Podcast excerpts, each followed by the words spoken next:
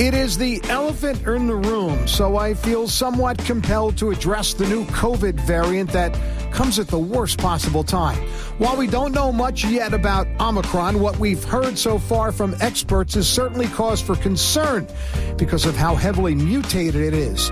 What most of us want to know is if we are fully vaccinated and have received the booster, will that protect us?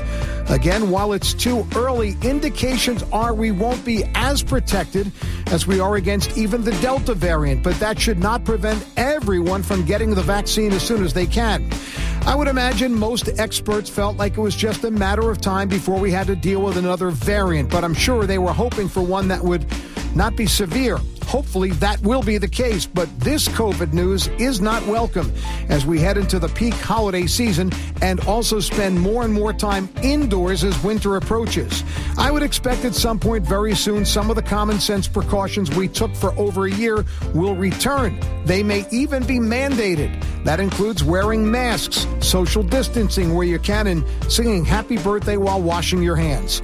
Nobody, and I mean nobody, wants to go back to this, but we should not have to be reminded of the dark days of COVID when many, if not most of us, knew someone who was very sick, might have even died. The idea is not to have a repeat of this. So, regardless of your politics and beliefs, let's be smart and follow the advice of those who know best.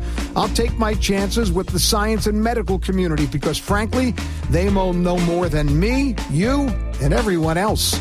With the Hometown View, I'm Kevin Williams.